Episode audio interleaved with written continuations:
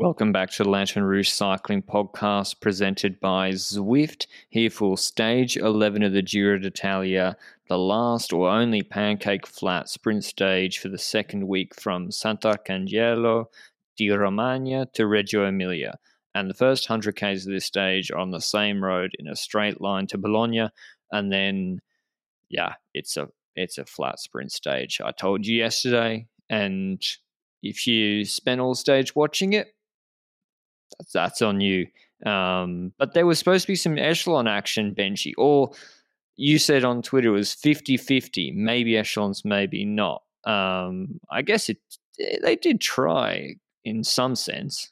Yeah, they certainly tried, but it was that kind of stage where it was kind of on the edge. Some echelons could happen, and some actually occurred for a bit where Caleb Ewan was off the back in a small group together with Thomas De Gendt, trying to bridge him back up. But it only lasted for like a minute and then there was just a nervousness that there's a lot in the peloton. I think that's the main part of the stage not necessarily the echelon danger itself but the nervousness towards that that could inflict damage when it comes to crashes and so forth but fortunately nothing too crazy. I did see that Porte crash today so that happened but he continued onwards so i guess it can't be too bad but we also saw an attack by Dries de Bondt just after the echelons were neutralized again because nobody was doing anything and I felt like let's go on a bit of an adventure. And well, that adventure did last quite long because he ended up getting caught with about two kilometers to go in this stage. But when it comes to today's sprint stage, we've had the conversations already. Cavendish has lost Mørkøv when it comes to his lead out. We've got Van Lerberghe that was last man in that team. Démare looks to have the stronger train here right now. Ewan has lost his lead outs and has lost the chance of getting on Cavendish's wheel because he doesn't have Mørkøv anymore and would therefore probably end up choosing the Démare's wheel. And then you have the other sprinters like a Gaviria that has gotten close a few times but hasn't gotten uh, the victory yet. And uh, well, Cees Bol and his companion Dainese and so forth as well. But uh, what did you see in the run in towards this sprint? I think it was people reluctant to take it up. They were very happy for the GC teams to uh, pace, like Ineos, for example. Uh, DSM were at the front, but yeah, no team really taking massive control, and that's why de Bondt lingered on the front for ages, even though he looked cooked. Like with three Ks to go, it was still like 13 seconds, and then 1.7, it was still like eight seconds. And I think, yeah, GC teams at the front. I think Vansevenant or Knox were pacing on the front for Quickstep, but yeah, they're short trains here. And I didn't say the other day correctly, Zelig's not here, who's been the best lead out man for Ewan. He didn't get through Blockhaus. So Ewan's down a man, and that's why it was it was just a messy sprint. This one, luckily, no crashes. That was good. It was a pretty safe and clean sprint, but a messy one. Before we get into that last 1500 meters, a word on our show partner, Zwift, the cycling app that makes training fun and the choice of MVDP, who the Bondt was up the road because MVDP was not willing to mix it up in this sprint. He didn't contest it at all. There's something on Zwift, though, for everybody to help you get fitter, training plans, workouts on demand, events almost every 15 minutes, and a packed calendar of group rides. So, if you want to check out Zwift, if you haven't already, you can go to Zwift.com for a free seven day trial down below. Basically, it played out like we expected. Scotson, Sinkeldam went first. FDJ took good control through 1100. I think they just went a little bit early. And Quickstep had Ballerini, Van Lerberghe, and then it's Ewan on Démare's wheel. Don't know where Nizzolo is. And Biniam's not here. We'll have a word on him later. He didn't start this morning.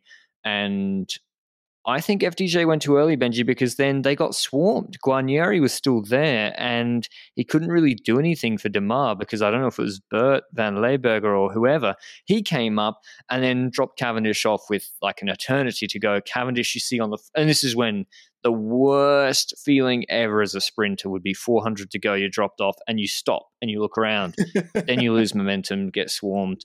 And I think Démare jumped early in the Ciclamino Ewan was kind of off his wheel, Gaviria on Démare's wheel, as well as Consonni fighting for it, not Cimolai.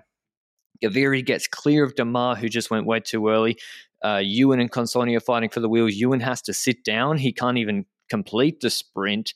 So I don't know what's going on there. And it's Alberto Dainese. And I had the same thought as you, Benji. I didn't know if they were going for Bol or Dainese. And he comes out of nowhere, out of the slipstream of Gaviria to win this stage. His first ever World Tour stage, I think. Or no, definitely his first ever World Tour stage. And his previous wins are at the Jayco Herald Sun Tour in February of 2020 and a Czech cycling tour stage. This is a big step up, although he came third in a few Vuelta sprints. But at the Giro, he's got seventh and ninth in the sprints. But how did you see the sprint, Benji? Like, did was Cav really, really missing Mørkøv here?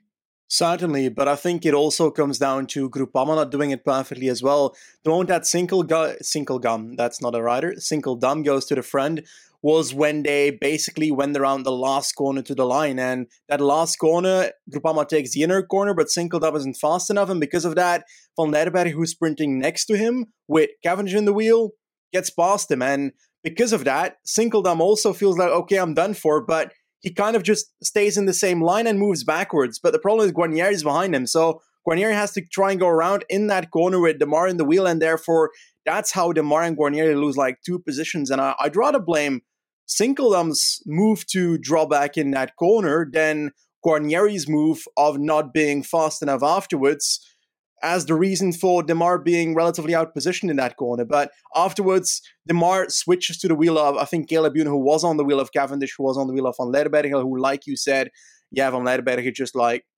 stared behind and was like, mate, I'm done, mate. Gav, it's your turn with 400 meters to go. But that wasn't happening. And you're right that Gav had to respond too early. And because of that, he had no real chance of like, because like the thing, if you're at the front at that moment, you can wait and try and wait until another rider flies past you. But the problem is you you need to keep momentum, and to do so, you're spending energy as well. So you're either like stopping and sprinting to a wheel instantly, or you're you're keeping up riding and hoping that someone picks up the pace behind you and goes past you and you can jump on their wheel. But it wasn't fast enough, and I think uh, it took a bit indeed. But uh, Dainese is like in such a meh position with a solid. I don't know. He's like in a terrible position in this stage where when they go through that last corner, like 10 field, 9 field, stuff like that. So Bol didn't even coming, give a good lead out.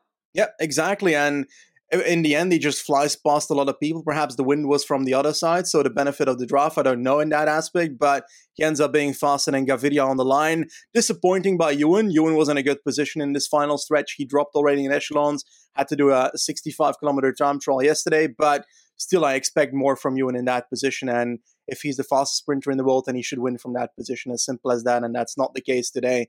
And uh, yeah, Dainese nice victory. Those Vuelta stage wins. I think we we kind of foreshadowed that we expected something from him this year in our uh, in I our Sunweb preview, DSM DSM preview. Yeah, I expected nothing. Really? Ah, I uh, I was expecting a, a, move up in some shape or form. Angie, you can come forth in a Vuelta sprint in the third. That's not week. true. You could, I reckon.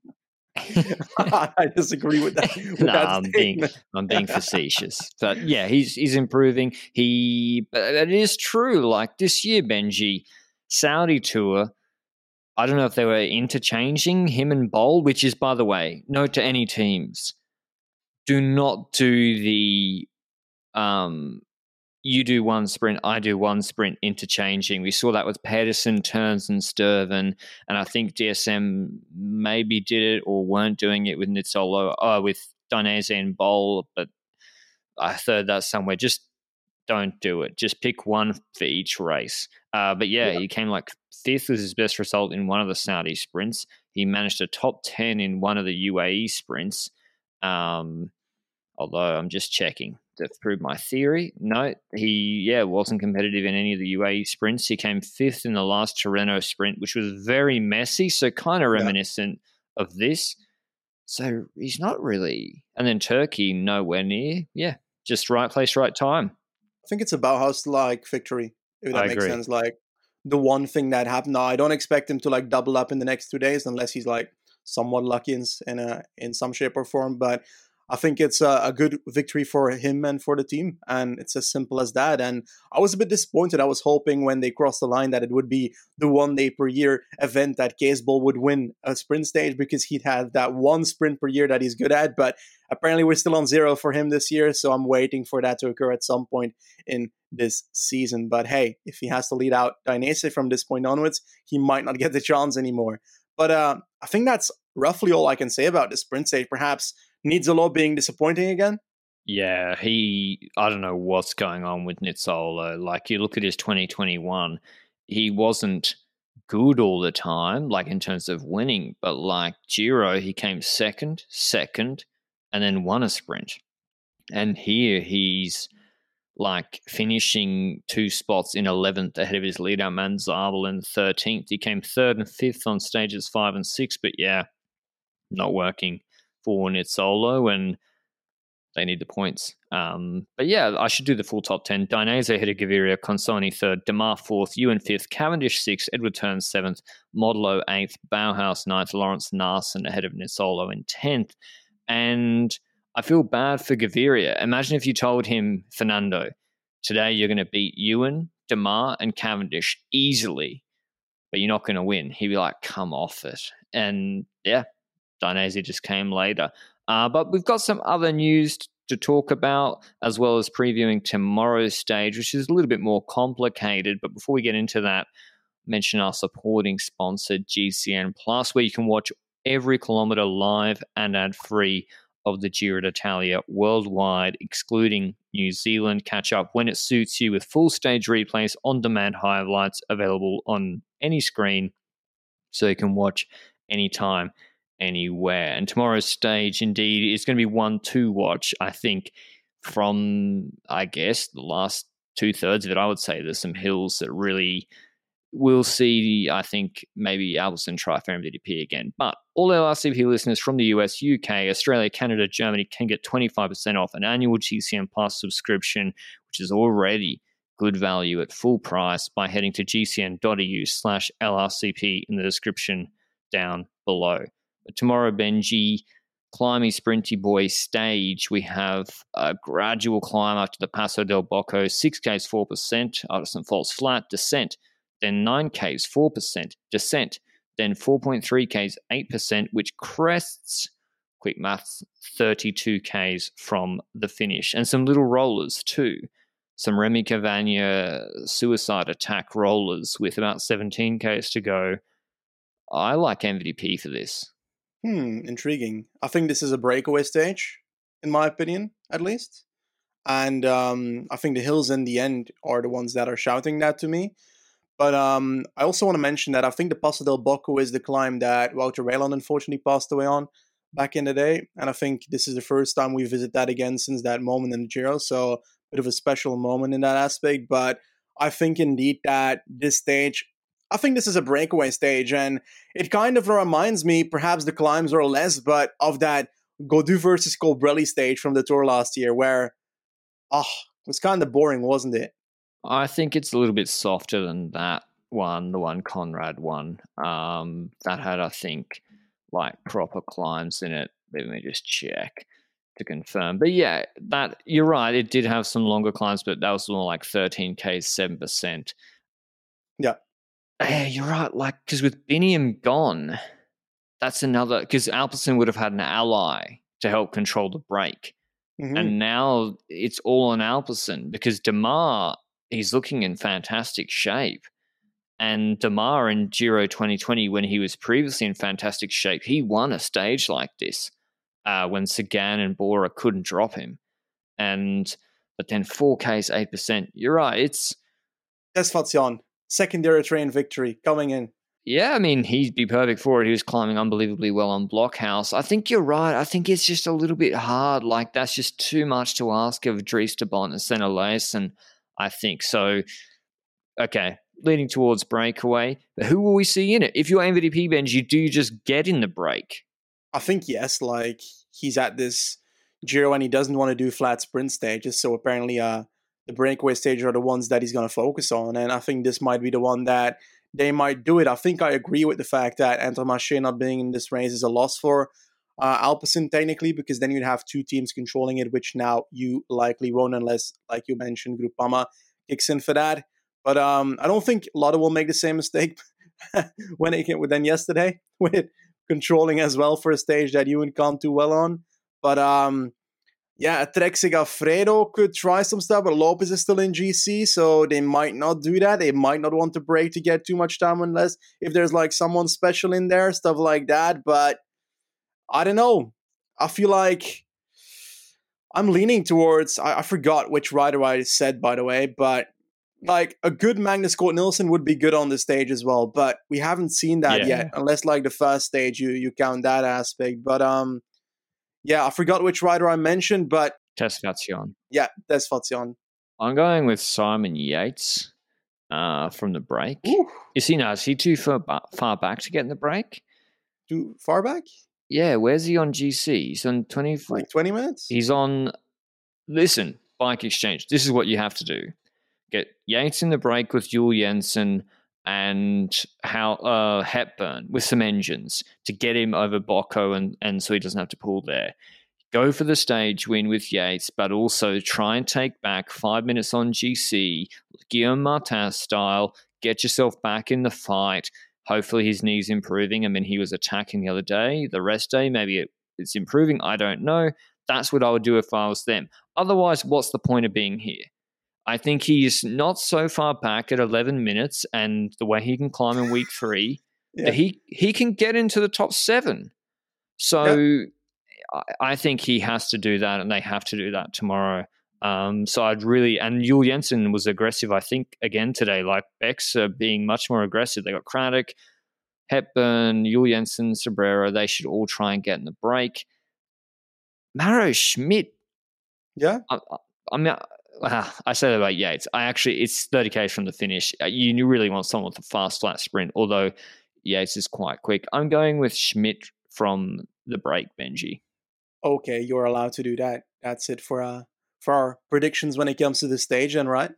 It is, and the, so the big news, which you've already we sort of alluded to, was after the stage yesterday, Biniam wins historical win and he gets onto the podium and everyone's sort of on Twitter. We are all exciting, maybe not watching the podium. And then suddenly you see the news he has injured his left eye when popping the cork from the champagne magnum. I'm not sure if it's technically magnum size. And this actually didn't come as a surprise that this happened because you'll have seen on stage one, MVP nearly did the same thing. He nearly blinded himself when the cork popped and hit him in the right cheekbone near his eye. So I don't know what's going on, but anyway, it hit him in the eye. You could see him in the photos, like squinting, closing the eye, obviously in pain on the podium, and he obviously didn't want to ruin that moment. But then it came out that he's gone to hospital uh, and we saw him with an eye patch afterwards. So the question was, would he start today? And they released a statement, Benji, this morning to that effect. Yes, certainly a video that included Biniam thanking everyone for all the support and so forth, thanking the team, and eventually saying that he needs to rest so that his eye can have eye power again. That's his literal words, but I love how he how he mentioned that. He seemed to be quite positive about it. Not necessarily, he's a bit sad, obviously, but he ended up DNSing, not starting today's stage, and probably for the better because I I spoke to some people at the team of Intermarché. For the first two hours, he was unable to see through that eye, so that's not good. And eventually, I think I got a message at like 2 a.m. that his eye was getting better, but he still couldn't completely see. So I think it's a very wise decision, uh, despite me not having a doctorate in eye related things, that he is not starting today. He's gotten the goal that he wanted at this race, which was winning a stage he did the same at the classics with Gent-Wevelgem. I think he's shown himself a lot this year, and I think, well, wonderful rider, you know. And yeah, that statement came out, and it wasn't really a surprise when you saw him with that eye patch, even though that eye patch did not make it to the hotel from the hospital. So somewhere between the hospital and the hotel, the eye patch came off. So uh, it can't have been like, like so so bad. I mean, it's a bit ridiculous, and it's like a like a dark comedy sketch. But when it initially happened, I was like, that's almost career ending. If you lose the sight in one eye, that can be the end of your career. and I was worried for a time, like if he literally can't see out of it, that's a real possibility. Yeah. So at least good that it seems to be on the road to recovery and it's not that worst case outcome, but a real shame for the race. As I said, like with Biniam here with MVDP tomorrow already, that's removing maybe another element from a perfect stage for him and MVDP to have another exciting battle. We know how good we know how good the stage was yesterday at the end. Uh, so a real shame, and also yeah. he was probably the f- uh, second favorite for Ciclamino, so Démare should uh, should walk it. Yes, certainly, and it's perhaps a conspiracy theory, but allegedly Démare did not open his prosecco bottle on the podium yesterday, so perhaps he knew about the danger of the bottle and did not want to tell Biniam, and therefore basically eliminated allegedly his competition for the Ciclamino jersey. It's just a theory that I came up with, so perhaps it's very much non-true at all. But hey, it's a thing now. And uh, I heard that I think Cavendish warned Jumbo Visma riders again allegedly that the prosecco bottle on the stage is half opened already. So riders apparently were not expecting it to be half out of like the bottle already, and because of that, that might be the reason. Uh, plenty of stories are going around, but uh, yeah, I don't know. I don't know what the reasoning is. I haven't drank one of those bottles yet. I don't know if it's the Giro pre-opening them and so forth that increases the danger there, but it's certainly uh, happening more at this race than at other races. And we just saw Dainese opening it facing away from himself, um, which also, I guess, eliminates the risk. Uh, but yeah, he was pretty keen to do that, and hopefully we don't see something like this again. Just weird, only in cycling. Uh, but yeah, in other oh no, second thing on that, on the last thing on Bini and Benji, where would you what would you do if you're Intermarché now, assuming his eye recovers and it's saying he can resume normal training in a week or whatever, best case scenario, and after he has a break, what would you do approach for his schedule? I'd uh, focus on bringing him up towards trying to win the BinckBank Tour because cobbles and so forth, and I think that kind of fits. And then I'd, I'd probably not Intermarché that's prepping that, but I'd love to see him try and win in Wollongong because I'd argue his climbing's pretty good. I'd argue his sprinting after climbs is pretty good. Why not, eh? I'd love to see a Biniam become world champion. Would be great, and uh, perhaps it's early to be shouting that, but I feel like it's a race that based on the rumors when it comes to the parcours and the parcours that already came out, fits him on paper. So I'd be looking towards those two races. I've heard people say Tour de France or Vuelta. I don't know if I would send him to the Tour de France, even though he left the Giro early. What do you think? Uh, yes, I would send him to the Tour because, well, it, it depends yeah. what you've promised Christophe. Um, you know, Christophe's been a good teammate, but yeah, if you've promised Christophe Tour de France sprints, then that becomes a difficult conversation. Uh, how many stages suit Biniam in the Tour? There's actually a few miscellaneous sort of up and down sprint stages, but yeah, I I would, uh, yeah, like Longwy, for example. Um, and it'd be cool to see him against the the big. Well, he's already been MVP here, but against Alaphilippe and Wout and all of them, that would be fantastic. But World suits him he's got sort of Tour de Pologne, Limburg, all that sort of stuff, Bretagne Classic on his indicative PCS schedule, as well as the Canadian races if they go ahead. Uh, I think, I think World's a little bit. Yeah, I just, I just think he's not in the category of the top punchers, and he'll struggle there. That's my only concern. But yeah, hopefully he's all good, and whatever race he's at next. I mean, he's a superstar now. Like, he look at his social media; it's just exploding um, he's a proper superstar, which is awesome.